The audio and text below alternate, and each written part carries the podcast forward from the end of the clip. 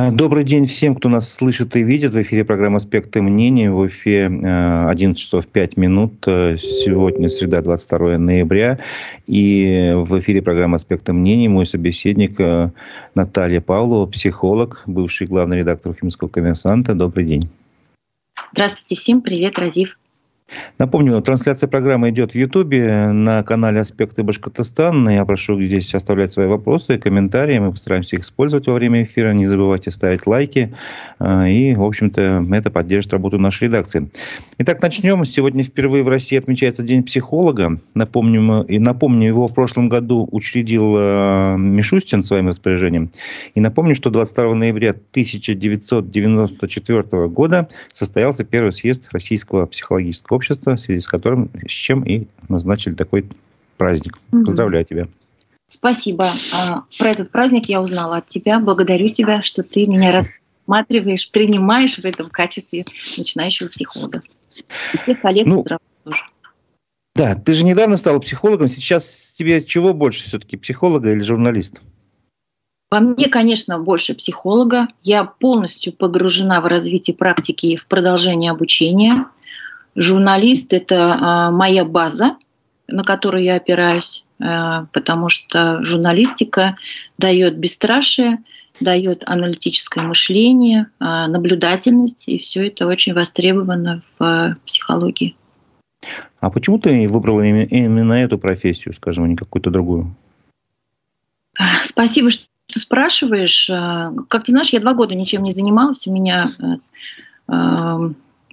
была очень такая полная неопределенность с тем, э, с чем я свяжу дальше жизнь после журналистики, потому что э, журналистская карьера, она такая с таким нарциссическим расширением, да, как я сейчас сказала, дает очень много признания, дает очень много э, э, такой, ну, или очень много эмоций можно проживать, занимаясь журналистикой, дает много радости в общении, и, потому что всегда что-то новое, да, такой интерес поддерживается.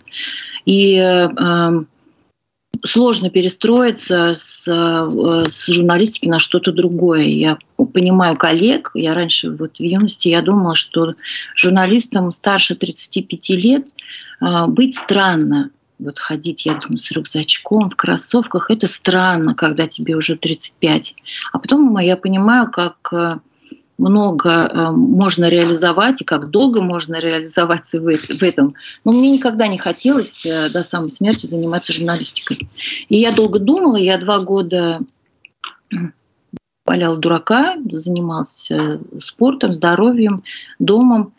И ну, у меня была такая возможность, потому что зарплата э, папы наших детей позволяет как бы содержать не одну, а три семьи, потому что его мама, моя мама и мы, мы все укладывались в этот бюджет.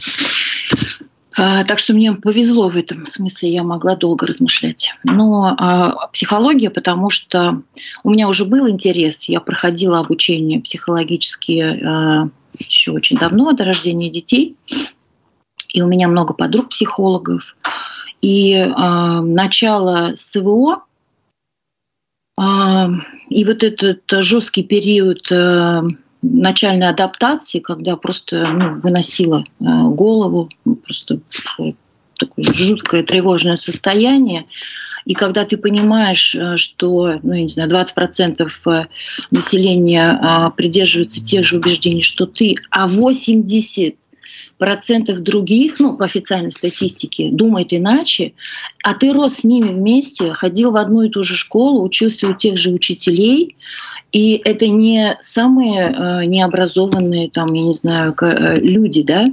То есть есть люди с убеждениями, которые так думают, то есть про, про, прошаренные, образованные. И я поняла, что где-то должен быть ответ на этот вопрос. И психология меня примеряет с тем, что происходит в обществе. Я понимаю, а, насколько индивидуальной может быть судьба и насколько система семейного воспитания влияет на формирование гражданской позиции. Насколько детские травмы могут покалечить психику, и человек просто вот у него есть предел бесстрашия, за который он не выйдет. Ему нужна поддержка. И если не родители, то власти. Вот что мне стало понятно. Это очень долгая тема, я могу долго об этом рассуждать. Ну, это очень интересная тема. Я, я предлагаю ее тоже коснуться, но, может быть, чуть попозже. Давайте для начала просто про профессию поговорим. А, Все-таки День психолога. Вот как ты думаешь, а, ты уже, у тебя опыт есть, ты можешь ответить на эти вопросы, я думаю, для чего нужны психологи? Психологи нужны для всего. А, психологи – это замещающие родители, замещающие друзья. А, вот это в этом есть очень много. в этом есть поддержка, безусловная. Люди, а, мы, к сожалению, воспитаны так, что нам тяжело принимать помощь и поддержку, потому что за этим, и у меня было такое убеждение, Э, следует расплата. То есть если ты кого-то попросил о чем-то, ты ему уже должен. И тогда тебе приходится иметь дело с, вот, с этим внутренним конфликтом, как ты будешь оплачивать этот долг. Поэтому очень часто мы не можем просить, и очень часто мы отказываемся от поддержки. А, психолог — это возмездная помощь, это услуга.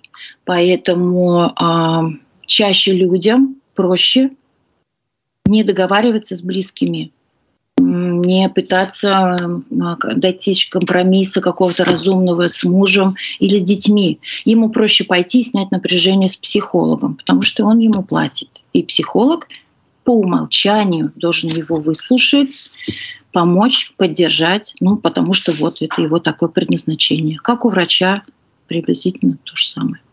Ну, то есть, а я правильно понимаю, если тебе хочется поплакаться в жилетку, но некому, надо идти к психологу я не могу говорить, надо или должен, но есть ну, так... понятно, как стоит. Да, есть такой простой вариант. И сейчас ценовая категория, к счастью, сейчас э, очень востребовано психологическое образование и очень много предложений для получения психологического образования. И есть бесплатная государственная программа переобучения на психологов, которая была моей стартовой Мое стартовое решение было такое. Переподготовка на базе высшего за счет государства по госпрограмме «Демография». Так как я старше 50 лет, я попадаю под эту программу. И это мое а, стартовое образование, Томский государственный университет. Да? А Ценовые признакам... большие, так что это доступная услуга. А по каким признакам я могу понять, что вот мне вот стоит идти вот к психологу, чтобы с чем-то разобраться внутри себя? По каким признакам. Но да. первый признак это как вот скорая помощь, да, состояние очень острое. Тревога, бессонница, сердцебиение, а, желание просто бомбиться там в соцсетях, да, а, или ты ну, понимаешь, что у тебя организм начинает сдавать уже, да, на фоне вот этой прочтения новостей, понимаешь, что у тебя буксует что-то там, разлад какой-то наступает, со здоровьем, ты постоянно в состоянии внутреннего конфликта. Это первое, да, острое состояние, которое хочется снять и негде. То есть не работают другие э, способы, где ты раньше мог снять напряжение, да, там писать в соцсетях, и тебе стало лучше. А здесь ты как бы отписал, а завтра у тебя то же самое.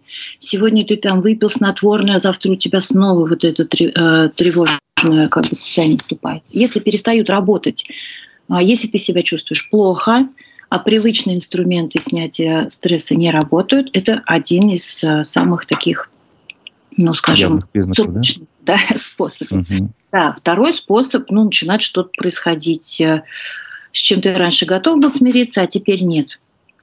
А, ты видишь, что повторяется одно и то же, да, эти там скандалы дома, допустим, скандалы с детьми, а, дети там что-то постоянно теряют, и ты как бы раздражаешься на это.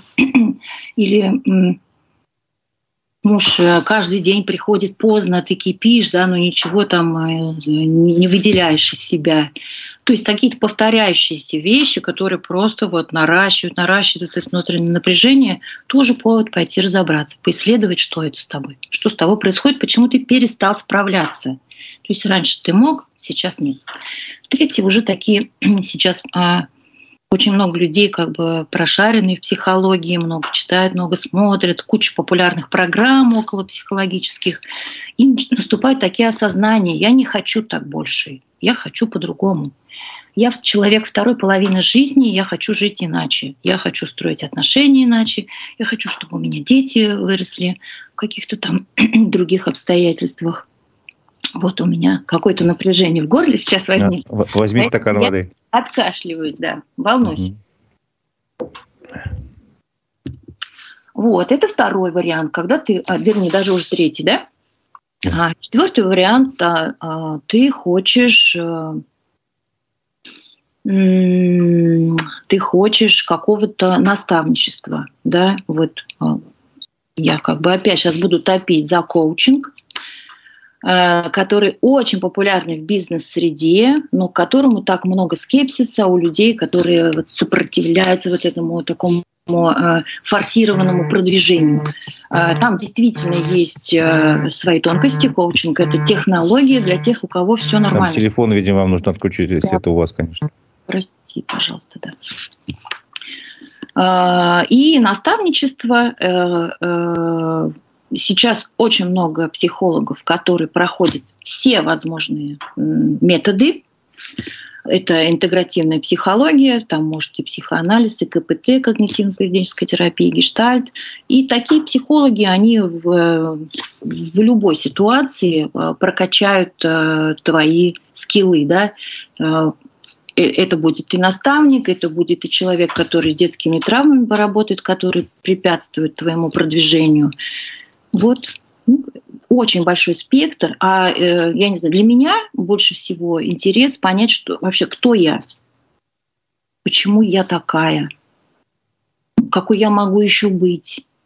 Это уже что-то для людей второй половины жизни, это какая-то, ну, такая экзистенциальная. Ну, как бы твой запрос к психологу, если да, ты пошла. Очень, э, в этом очень много интереса, это, это увлечение, в этом много азарта. Это, ну, для меня это настоящее открытие, большое ценное. Я с большим удовольствием погружаюсь в это. Ну, тут смотри, сразу же возникает вопрос, вот э, случай, кейс буквально на днях он появился с этим, э, с коучем Маязом Шабуддиновым, которому пришла там налоговая, не знаю, кто его там начали терзать по, из-за того, что у него несколько клиентов оказались недовольными, то ли они сознательно это сделали, то ли их попросили, неважно, но суть в том, что вот как к этому относиться, то есть это, это что за коучинг такой? Это тоже связано с психологией или нет? Э, саму ситуацию можешь прокомментировать? Угу.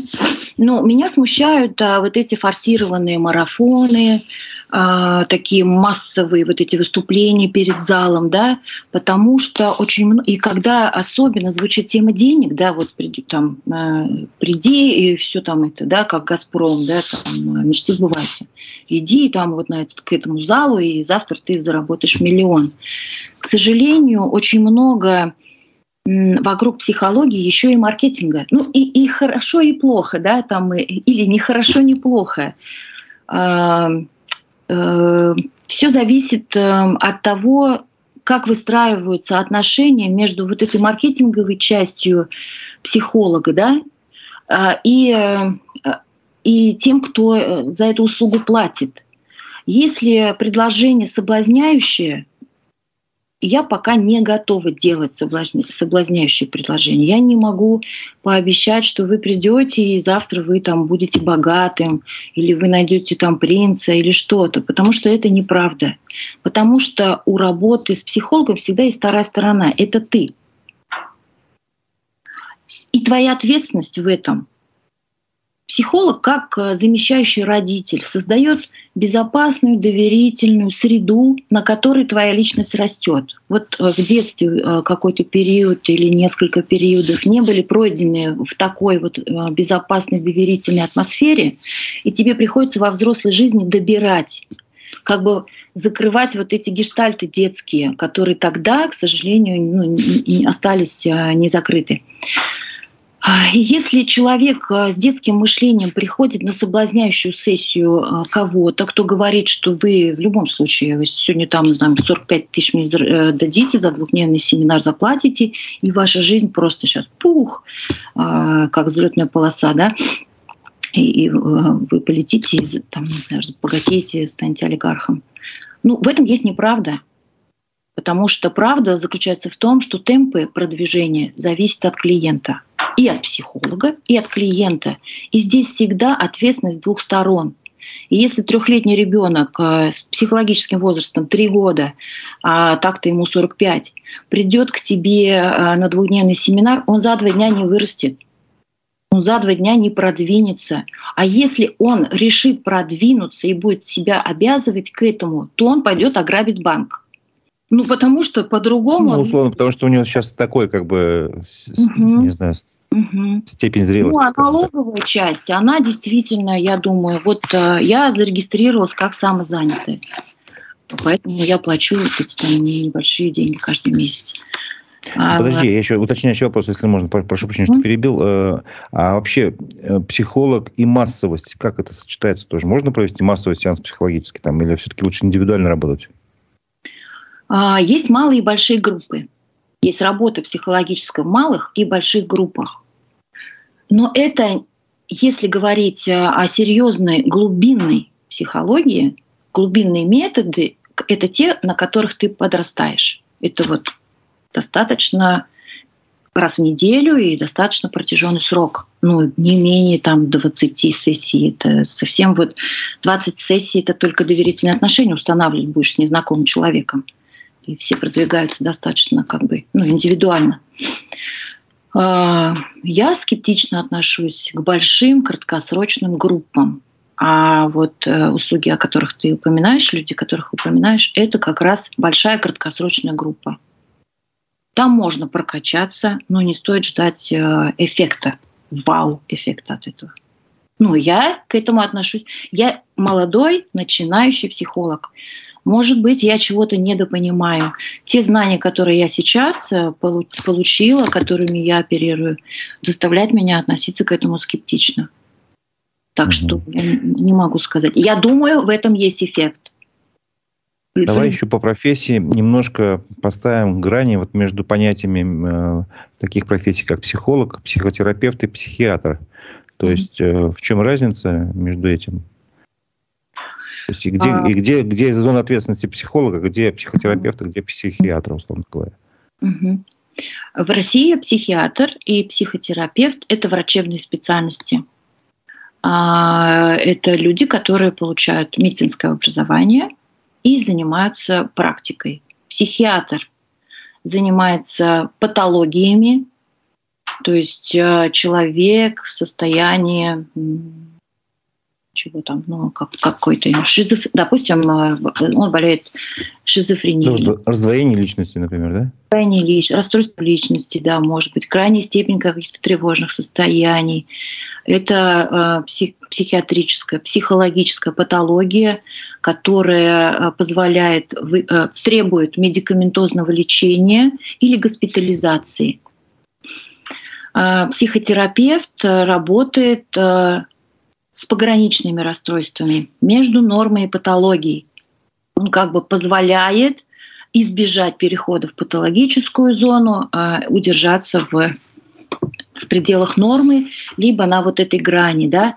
И там тоже есть медикаментозное сопровождение и психологическая помощь. И э, в пользу психологии хочу сказать, что если не все, то большинство психиатров проходит обучение на терапевтов методов, которые относят к недоказательным. Психоанализ, гештальт, э, что еще? Телесная терапия, когнитивно-поведенческая терапия как раз относится к относительно доказательным методам, потому что там можно измерить. Там есть схемы, там есть замеры. Это же про поведение, про рефлексы, про формирование привычек. Там можно замерить.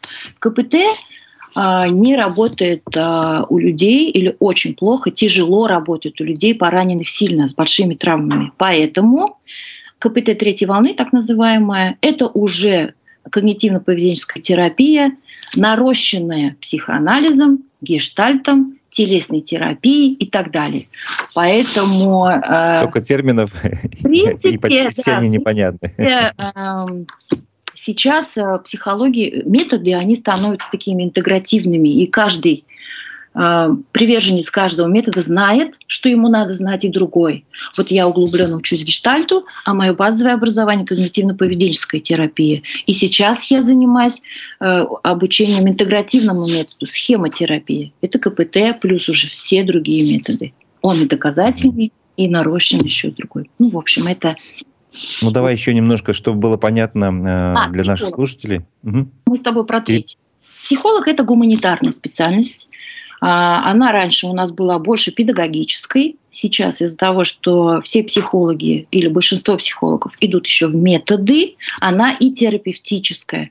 Поэтому психолог – это человек без э, медицинского образования, это э, человек с гуманитарным образованием или, может быть, с медицинским образованием, без разницы, с любым. Это э, гуманистическая как бы философия, вот. И ну, таблетки, переводе... выписываю. таблетки мы не выписываем. Ни таблетки, ни... Главное отличие, что таблеток вы не выписываете, это точно. Хорошо, Но мы можем сопровождать э, пациентов, то есть клиентов, которые еще и являются пациентами. Но в моем случае мое образование позволяет работать со здоровыми взрослыми или взрослыми с пограничными состояниями, которые находятся на медикаментозном лечении. Хотел бы как раз перейти э, вот именно к не знаю, как правильно сказать, пациентам, клиентам вашим, да, психологов. Э, какие проблемы у людей ты считаешь психологические, ты считаешь э, для вот, в нашем обществе самыми распространенными психологическими проблемами? У нас очень тревожное общество, и у нас тревожные семьи. Есть тревога, есть тревожность. Вот тревога – это такое состояние, в которое мы впадаем, когда сталкиваемся с какой-то неопределенностью. И когда мы не уверены, что мы можем получить поддержку, мы э, впадаем в страх. Вот что такое тревога. Э, тревожность – это уже э, свойство личности. И это часть моделей наших семей. У нас тревожные родители, они всегда за что-то боятся, опасаются, не дают нам двигаться, там, да, запрещают нам очень многое. У нас гиперопека. Это вот э, одна из э, главных характеристик, как мне кажется, нас, наших семей и большинства наших соотечественников. Я думаю, только мои дети и дети моих детей могут избежать повторения вот э, этой, этой семейной модели. Но, честно говоря, моим, вот моим детям 15, я не уверена, что я как бы их вот не заложила в них то же самое. Я думаю, я, я уже внесла вот этот тревожный вклад какой-то. Тревожность. А вторая часть, которая на который я бы хотела обратить внимание. А, сейчас я читаю литературу, и я записалась на курс по посттравматическому расстройству личности. И мне кажется, а, это тоже очень распространенное явление или ну, вообще как бы это ну, диагноз, да, я, я не ставлю диагнозы, но я отмечаю, что у нас очень много в нас э, посттравматических расстройств. Не э, психиатрического, скажем, да, уже масштаба, но э, у нас очень много, мы очень травмированные. Все люди так или иначе травмированные, но в нас наша система воспитания, когда дети наказ, наказываются без причины, да, у нас развито телесное наказание до сих пор. А, у нас есть э, система такого такого шизоидного как бы э, характера э, противоречивые послания родителей, да, закрой рот э, и ешь, допустим, закрой рот, и замолчи и ешь, да, закрой рот и ешь. У нас много такой вот это вот пичкание едой в детстве, это тоже насилие маленького ребенка пытаются накормить во что бы то ни стало. И это... То есть без его согласия, без его выбора, как да. бы, да? У нас не спрашивают, какую одежду тебе купить. Очень часто детей идут покупать. Носи, что есть. А, а, я тебя родила, я тебя убью. У нас на уровне пословиц и поговорок а, вот мы говорим про семейное насилие, про домашнее насилие, про то, Э, почему не принимается закон, он не принимается потому, что с этим все привыкли жить. У нас детей там бьют, у нас детей унижают, у нас детей останавливают в развитии, у нас очень много запретов, у нас эта модель, она доминирующая в обществе. Ну, ну, мы так растем, мы так воспитываемся, мы потом с этим живем, мы так воспитываем своих детей. В этом очень много элементов посттравматического расстройства. Вот я читаю книги, я нахожу это в себе, я нахожу это в родителях. И я думаю, что у нас большинство семей с этим. А у посттравматики как раз э, результат просто посттравматики в том, что люди идут вот почему популярность э, войны и патриотизма, да? Это из той серии люди проскакивают безопасность, потому что жить в такой среде небезопасно, личность развивается в условиях опасности, а, потому что унижение — это опасность. И э, популярность э, экстремальных э, видов и спорта, да, и занятий, это как раз такое преодоление вот этого внутреннего такого напряжения, да, желание его снять путем обращения к той же ситуации, путем повторного проживания тех же травмирующих событий. Потому что, а, они знакомы, б, я знаю, как в этом выжить, Три, я так сломлен, что если я там побе- ну, победю, одержу победу, я буду крутой. Или я буду прозябать в этом бессилии и беспомощности до конца своих дней. Вот с чем связан психологический выбор в пользу а, как, какого-то вот экстрима такого. И в связи с этим я вчера, спасибо, ты вчера мне вопросы присылал, и я нашла очень крутую статью на B17, это такой портал, где психологи пишут, делятся своими мыслями и так далее. И там была замечательная статья о психологическом возрасте россиян, это не исследование, это просто наблюдение человека, который занимается психологической практикой. И его вывод автора зовут... Сколько же лет россиянам-то интересно? Там нет погоду. Ну, примерно. Но, а, а, он пришел к выводу, что это подростковый возраст. Это не сформировавшаяся личность, поэтому это и не сформировавшиеся граждане. Полные... Ну, то есть некая инфантильность присущая получается, так? Инфантильность требующая поддержки, требующая опеки, патернализма. Забота государства, допустим. Да, да, да, да, да. Угу, угу.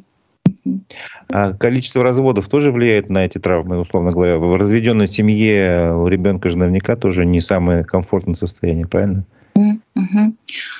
Развод такая тема, где нужно исследовать причины одна из самых общих, вот э, почему обобщения они э, искажают как бы вот все-таки представление обо всем, потому что у всех своя судьба, у всех своя, свое детство, у каждого нет одних и тех же родителей, да, а если они одинаковые, то у нас еще есть наша собственная часть личности, поэтому тут обобщать не очень благодарное дело, но общее версия о разводе, что человек разводится не с партнером, он разводится с родителем противоположного пола, к которому остается привязан.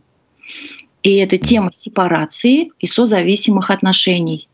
Поэтому, когда э, у поглощающей матери сын разводится с женой, это отношения сына и его мамы, а не отношения сиблингов э, сына и его жены. Это одна из а, таких а, распространенных гипотез, и я вижу подтверждение в своей практике. Это вот эти незавершенная сепарация, созависимые отношения, э, они а, затормаживают. Ну, то есть ты уже идешь в эти отношения, ты идешь уже ребенком, Поэтому ну, в общем, тебя... смотри, если я тебя правильно понял, самые такие распространенные проблемы – это тревожность, ты считаешь, потом э, посттравматические какие-то, не знаю, расстройства. А? С, у многих они есть. И плюс, э, вот, не знаю, инфантильность, если я тебя правильно понял. Такая да, незрелость психи... ну, возраста психологического как бы. А ну, какая значит... из этих проблем самая сложная? Ну, на мой взгляд... Чем сложнее работать? А, угу. Ну, на мой взгляд, э, посттравматика определяет, она первична, то есть травматика первична, отсутствие возможности ее компенсировать приводит к затрудненной сепарации, потому что травматика затрудняет слияние. Ребенок должен пройти стадию слияния безопасного с родителями, оттолкнуться от этого и двигаться. Если он застревает, э, то он не может на каждом этапе сепарироваться – и пытается это сделать во взрослой жизни. То есть травматика э, является причиной, скажем так, всего, что дальше происходит. это и построение созависимых отношений, соответственно, невозможно сепарироваться от родителей и все вот остальное. Давай, у тебя несколько раз слово сепарация прозвучало, давай мы его немножко расшифруем. Что это такое? Угу. Совсем понятно, что это и почему с этим надо работать вообще. Да. А, есть такое направление психологии, как возрастная психология. И мы все на протяжении жизни проходим несколько кризисов. Вот в детском возрасте разные исследователи разных течений выделяют как минимум а, четыре.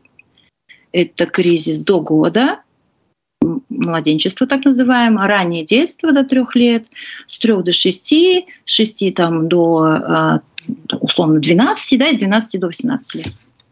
Вот на каждом из этих этапов есть, а, то есть первый кризис – это рождение и э, жизнь вне утробы мамы, когда ребенок сам учится дышать, сам учится двигаться, сам распознает э, мир, да, и это очень важная стадия, где слияние просто вообще жизненная необходимость для ребенка, потому что иначе он не выживет. Ему нужен кто-то. Кто главная потребность безопасности, как в этот момент получается. Он должен быть рядом с мамой постоянно. Безопасность, а если вдруг да, вот, да. Физиологически. Если он оказывается сиротой, если его оторвали, выкинули, условно говоря, в, в, отдали в родительный дом, бросили, это, это уже, уже огромная да. травма. Да, у него не формируется безопасная привязанность. И тогда он начинает выживать интуитивно ориентируясь на то, что в среде происходит, потому что нет у него вот этой маленькой модели, куда он может там спрятаться за маму, да, за папу. Вот. И вот эти этапы, на каждом из этих этапов э, вот эта слиятельная часть, она уменьшается с родителями, а свое собственное я э, Растет. занимает больше и больше места. И тогда, а, условно, там, к 18 а, годам, ну вот очень важный возраст – это 6 лет, потому что в 6 лет считается, что ребенок уже выживет без взрослого. Он умеет разговаривать, двигаться, там, а, добывать что-то, там, оперировать с предметами, может быть, даже читать, писать. Он вообще уже как бы пух, его в лес запихаешь, он там выживет. А, не знаю, почему я об этом вспомнила именно про 6 лет, да, ну вот. Надеюсь, это не призыв выкидывать да, ну, детей да, в лес в 6 лет. И вот продержитесь, да, там, я не знаю. Э, э, и вот, э, если на каждом из этих, вот во время каждого кризиса формируется травма, на одном этапе или на всех этапах, на двух, на трех там, из этих пяти, то ребенок не проходит безопасную, не получает опыта безопасного отделения от родителей. То есть он ползать научился, его должны поддержать. Молодец, классно, пошли сюда, ползи, да? А ему говорят, не лезь туда, не лезь сюда, э, ты там убьешься, ты там разобьешься, ты там сейчас что-то сломаешь. Тогда он ну, как бы не может доверять. У него физиологическая, физиологическая потребность в распознавании мира, в открытиях, а ему говорят, мир не для тебя, там опасно, ты чужой этому миру, ты там все наломаешь дров сейчас, не ходи туда происходит остановка психологическая. Человек не может, ему приходится, он не, ну, э, ползающий ребенок не в состоянии преодолеть вот этот запрет родительский, он же еще не способен это сделать. Он будет хулиганить, его будут бить. На, вот такие родители, которые не дают ему продвигаться, они его физически будут наказывать еще за вот эти попытки.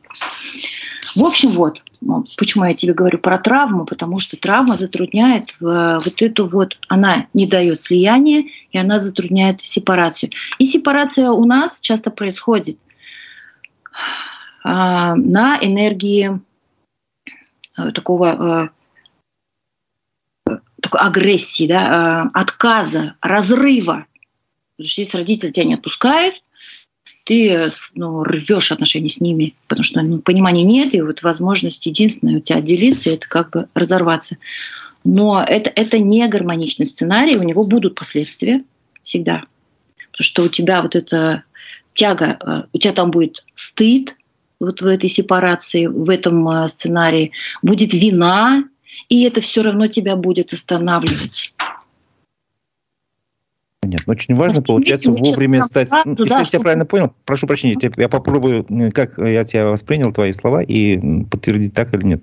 Очень важно ну, в современной нормальной семье детей растить так, чтобы они постепенно а, становились самостоятельными, э, и это происходило безболезненно как бы ни для родителей, ни для детей, чтобы никаких последствий не было. Чтобы, э, когда ребенок стал, условно говоря, там уже, вот, ну, можно пример, э, я знаю точно такой в жизни есть. Ему сейчас 44 года мужчине, он живет э, с семьей уже там, лет 20, но он по-прежнему зависит от своей матери, от ее мнения, и от ее мнения зависит и климат в его собственной семье. Понятно. И происходят скандалы из-за того, что он не отделился от этой матери, он не стал самостоятельным в этом плане. И Правильно мать понимаю? него не отделилась. Да, да. Они проходят вот этот, э, у них сохраняется слиятельные отношения, которые, конечно же, будут влиять на отношения сына с другими людьми. То есть в этом плане как раз, если я правильно этот пример просто ну, давайте разберем до, до конца, э, как раз ему примерно в подростковом возрасте он, он до сих пор себя чувствует связанным с матерью, а вот ему на самом деле гораздо больше. Тут уже должен психолог вступить. Вы сможете эту ситуацию как бы разрулить или нет? А, э, что касается должен психолог вступить, это не, э, здесь нет должествования. А, дело в том, что идеальных отношений, идеальных людей все равно не будет. Мы можем в той или иной мере корректировать, снимать где-то напряжение, чтобы эти силы направить на какой-то рост, да, там, на движение вперед, на продвижение. И а, очень часто из-за того, что нет такой просветительской работы, я вообще за то, чтобы психология везде была, по телеку и в кино. Вместо того, что мы видим, даже вот эта терапевтическая часть, она так освобождает. Вообще психология — это свобода огромная, и она дает а, внутреннюю свободу. А, и даже если, а, вот а, к твоему примеру возвращаясь, если человек с этим может жить, это его выбор. Тут мы не можем влезть. Но он же не один живет, он же живет с женой, на которой все это влияет. Условно говоря, скандалы постоянно как происходят из-за этого. Тут и идет к психологу. Вот если то есть жена должна пойти. Жена мучается и хочет что-то поменять, то ей надо идти. Понятно. Если она а, а, пара э, сочтет, что эти отношения их в паре ценные для них, что они хотят продолжать, тогда двое пойдут в терапию либо в семейную, в парную, либо в индивидуальную, каждый. Это выбор, это не обязанность. Понятно, понятно. То есть только пока ты опознаешь, э, осознаешь, что это проблема, только в этом случае ты обращаешься за помощью, правильно же? Причем идет тот, кому с этим нестерпимо. Угу. То есть, Понятно. если ты раздражен на, на жену или на мужа, ты иди терапии. А вот такой э, вопрос, я не знаю, наверное, часто встречается, э, подтверди да или нет, э, отношения в семье. Допустим, один партнер, там, я не знаю, муж или жена изменил. Можно ли восстановить отношения? Понятно, что э, им обоим хочется, допустим, ну, что-то mm-hmm. не клеится после mm-hmm. этого. Естественно же, все-таки такой случай из ряда вон выходящий, а может быть, наоборот, это распространенный случай. Mm-hmm. К измене тяжело адаптироваться. Это э, за измены, на измене очень много завязано каких-то внутренних ценностей. И э, я бы рекомендовала исследовать. Э, то есть э, мы теоретически можем выживать в, очень сложных условиях, и измена это не самое страшное, что э, не дает нам возможность продолжать отношения, ну, продолжать выживать. Но так как э, у каждого за изменой стоит еще набор ценностей, нужно исследовать, э, насколько для тебя, э, сколько, то есть она никуда же не денется, этот факт, он уже состоялся, и ты должен определиться, можешь ли ты с этим жить и как. Можешь ли ты сохранять то же качество жизни, или рассчитывать на лучшее качество жизни, имея в бэкграунде, вот в этом фундаменте, такой кирпич, как измена. Это нужно исследовать. Это э, очень индивидуальная история, касается предыдущих поколений, да, что как там проживали это. Но если э, люди приходят к выводу, вообще как бы э, часто в семейной терапии а, пара приходит к пониманию, что им вообще-то порознь жить лучше. Ну, и они просто будут кайфовать больше порознь, чем в отношениях. Они могут сохранять какие-то дистанционные отношения, такие общечеловеческие, и перестать быть парой. Могут стать друзьями, могут стать любовниками, а, но не быть семьей. Не быть семьей. Потому что вот что такое семья, это, это у всех разные представления об этом. Ну, семья так, там, где тебе хорошо, как минимум, наверное, должно быть, нет? И в этом хорошо тоже будет еще куча... Тоже куча, свои какие-то, да. Хорошо. И перед тем, как мы программу я вот э, задумывал, я отправил тебе ну, какие-то вопросы и попросил тебя определить, с какими проблемами лично ты работаешь, и ты мне перечислила, собственно говоря, там, я говорю, сепарация, например, для меня это был термин не совсем понятен, но мы его mm-hmm. разъяснили. А вот еще проблема выбора, там, у тебя было в перечислении перечень, mm-hmm. да? Что, mm-hmm. что за проблема? Разве вообще она такая есть? Как она проявляется? Что это такое? Да, проблема выбора – это то, с чем мы ежедневно сталкиваемся. Просто есть выбор, который, а, где мы а, находим ориентиры быстро, ну, я не знаю, купить там пачку молока такого или такого, такой-то даты, такого производителя или другого, да, например, или жирность. И есть выбор, например, а, продолжать оставаться в найме или идти в самостоятельный проект. Это уже сложный выбор. Там есть э, потери, которые нужно проживать, нужны большие усилия для этого, другая психологическая подготовка, и психологи помогают продвигаться. А, а, это будет быстрее, с психологов это будет быстрее, потому что это будет безопасно и с поддержкой. Проблема выбора будет а, решаться чуть быстрее, чуть или сильно. Но в любом случае быстрее. Еще, еще один термин проблема обесценивания. Что это такое? Почему он это, это важно? Угу. А, вот чем а, минусы таких популярных направлений, допустим, как коучинг, в чем? В том, что у нас очень часто, а, когда у нас есть силы продвигаться, начинать что-то новое, а, достигать каких-то вершин карьерных, а, личностных, а, там, спортивных. Очень часто когда мы достигаем цели, мы понимаем, ну а что такого-то? Ничего же не поменялось. Я все тот же. А, и это как раз часть, так, обесценивающая часть нас, обесценивающая часть нас, которая а, не дает насладиться а, своим ростом, своими успехами. Это будет тоже тормозить. То есть ты останешься в коучинге, ну, ты там раз, два, три там шага сделал, думаешь, блин, а что такого-то? Фигня какая-то.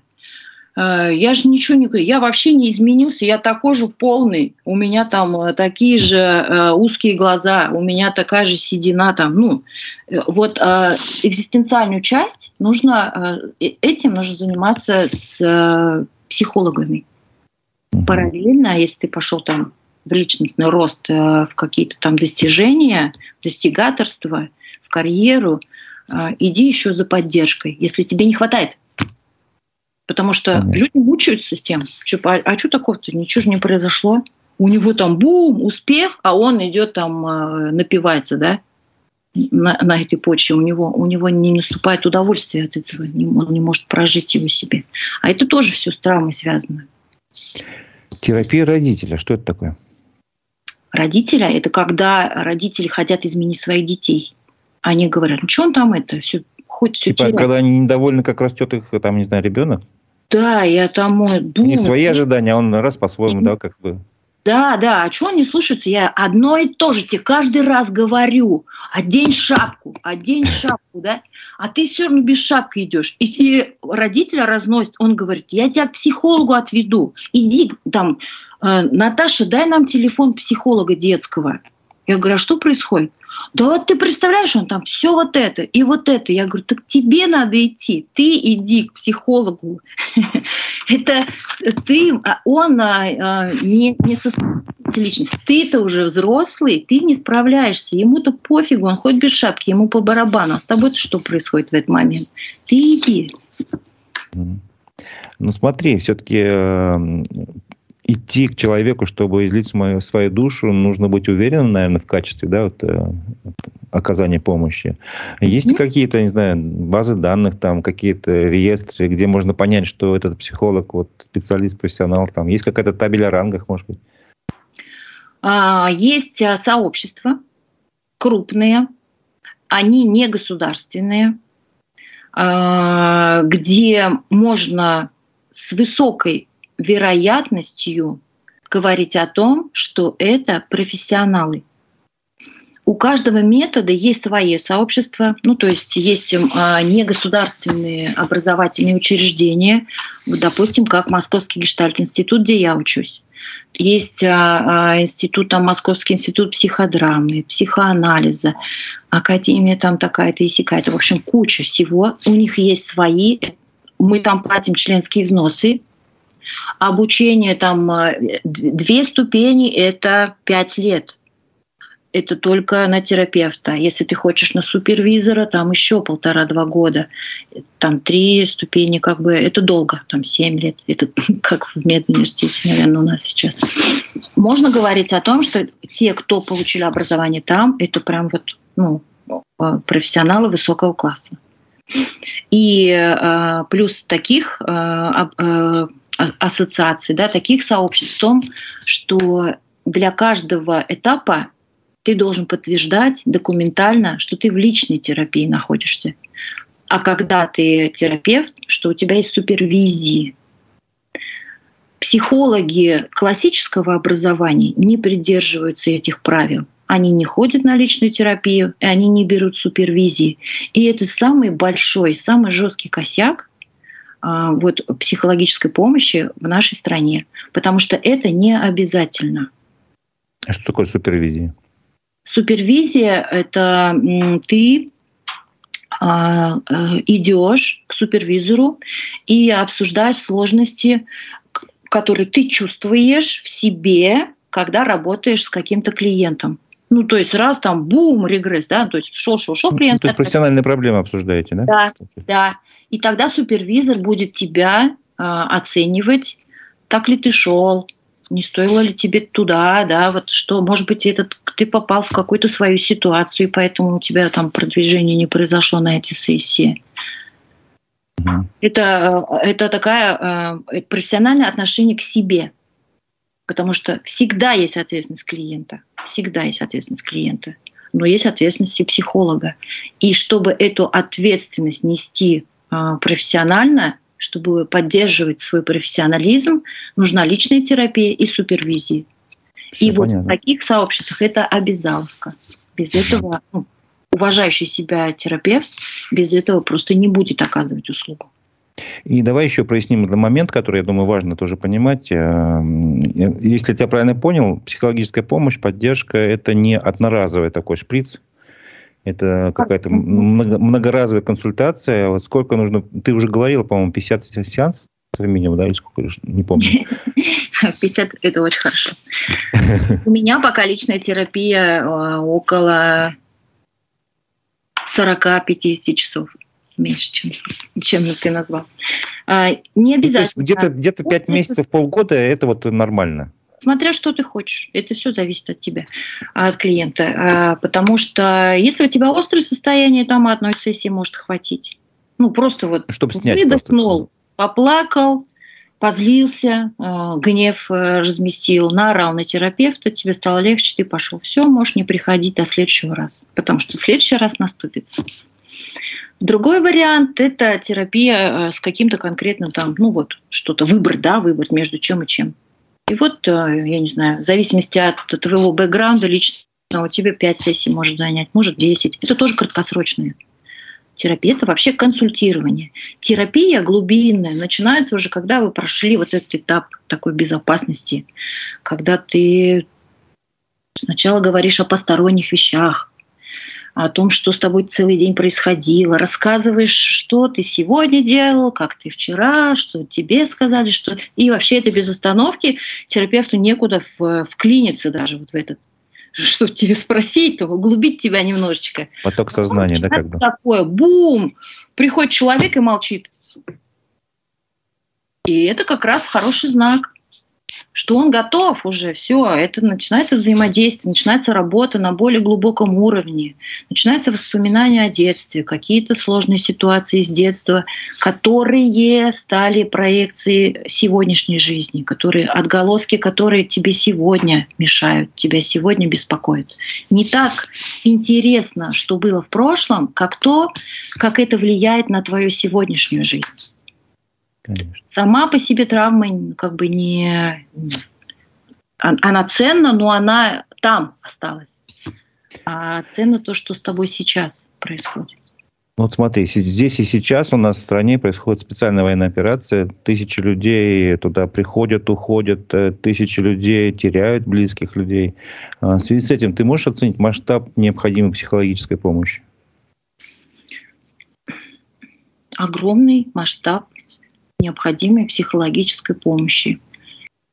Для близких тех, кто, у кого э, родственники ушли на СВО, которые э, проживают эту потерю, э, их жизнь изменилась, и она изменится еще, потому что когда вернется э, человек, прошедший боевые действия, очень высокая вероятность, что он вернется с так называемой боевой травмой, а на базе боевой травмы достаточно часто, больше чем в половине случаев, формируется посттравматическое расстройство личности, и тогда твои условия жизни будут совершенно другими. Если э, а, все это проходила э, Америка, Почему вообще вот этот ПТСР, эта тема, она ведь возникла после вьетнамских событий? Психиатры американские столкнулись с последствиями вот проживания боевой травмы. Даже после Второй мировой войны это были очень разовые исследования. К счастью, на момент вьетнамской кампании уже была хорошая психологическая база, очень сильные методы психологические были. И тогда появился диагноз ПТСР, с ним научились работать. А, Сейчас очень много психологов и очень много курсов по ПТСР. Проживаем ПТСР у детей, детская травма, у взрослых, боевая травма. А, проблема в том, что, как показывает практика других стран, где происходили военные конфликты а, или были такие экспансивные военные действия, а, ну, в Америке их называют ветеранами, у нас их называют участниками там, чего, как? СВО? Да, участниками вот этих э, военных операций, а, а, они не идут в терапию. Терапия не обязательно, они не идут в терапию. И э, то, что я сейчас вижу, э, как государство поступает, что делает власть, она наделяет их такой очень широкой такой нарциссической надстройкой, да, что это геро, вы герои, а, вы круче всех, и у вас а, преимущество перед всеми остальными. Это опасно. У этого будут последствия. Последствия ну, это, это, же, это же очень жесткая травма, это а, очень серьезные последствия для психики. И смотря какой человек ушел, да, то есть одно дело там пошел, там, не знаю, что там какой-то филолог, да, там. А, ну, допустим, Радик Динахметов, певец, поехал. Допустим, ну, какой-то не, не буйный, да, поехал человек. Не буйный, с образованием, и у него есть инструмент снятия напряжения, он петь может, да, допустим, там, или, я не знаю, он там любит дрова там колоть.